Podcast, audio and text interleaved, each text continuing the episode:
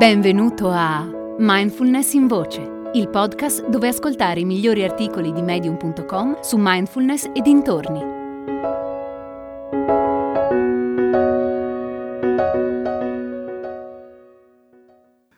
No dedizione?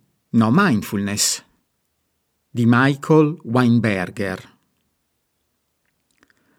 Gran parte delle persone inizia a praticare mindfulness con la meditazione concentrativa.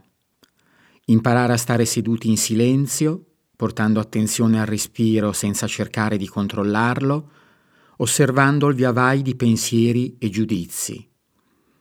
Questo tipo di meditazione ha l'effetto di calmare mente e corpo ed è un modo straordinario per imparare la mindfulness. Ma non confondiamo le due pratiche. Meditazione concentrativa e mindfulness non sono la stessa cosa.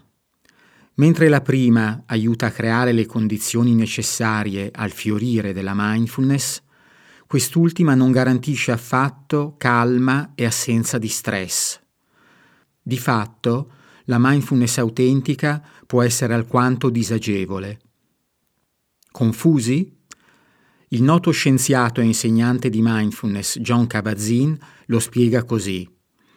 L'obiettivo della mindfulness non è quello di eliminare pensieri e giudizi, quanto piuttosto quello di diventarne consapevoli. A quel punto, anche nel bel mezzo di una situazione stressante, possiamo calarci nella realtà di quella situazione, trovare modi per fluire con lei e modulare la nostra reazione in base a ciò che sta accadendo. Secondo John Kabat-Zinn, una delle cose più difficili al mondo per noi umani, se non la più difficile, è essere presenti alla nostra vita. L'obiettivo della mindfulness non è mettere da parte le preoccupazioni e trascendere la vita di tutti i giorni, anzi è vivere appieno la nostra vita avvalendoci delle nostre abilità. La mindfulness ci insegna a riconoscere i nostri impulsi automatici e a lasciare un po' di spazio prima di reagire. La mindfulness ci insegna modi nuovi e più efficaci di rispondere a ciò che ci accade. Forse non è nemmeno realistico aspettarsi benefici immediati. Molti di coloro che iniziano a praticare rimangono delusi se 20-30 minuti al giorno di pratica seduta non producono istantaneamente uno stato di calma e tranquillità per tutto il resto della giornata. In realtà la mindfulness è solo il primo passo, ci aiuta a diventare consapevoli dei nostri schemi di pensiero problematici, delle nostre reazioni automatiche e delle nostre emozioni difficili.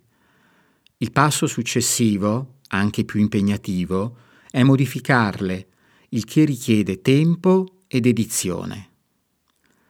La mindfulness è una pratica potente che può cambiare la nostra vita. Può ridurre stress e ansia, migliorare l'attenzione e la concentrazione, aiutarci con la depressione e anche migliorare le nostre relazioni con gli altri. Ma non è una bacchetta magica. Il vero potere trasformativo della mindfulness non si manifesta finché non iniziamo a portare nella vita quotidiana ciò che impariamo durante la pratica formale. Una volta che diventiamo consapevoli delle nostre emozioni e reazioni durante la vita ordinaria, in particolare nelle situazioni difficili e stressanti, solo allora possiamo iniziare a modificarle. Questa presenza consapevole ci dà il potere di disinnescare il nostro pilota automatico e le reazioni difensive di chiusura e contrazione che ne possono scaturire. E ci dà anche il potere di trasformare consapevolmente le nostre vecchie abitudini disfunzionali in comportamenti più efficaci. Hai ascoltato Mindfulness in Voce, il podcast di Mindfulness Bergamo www.mindfulnessbergamo.net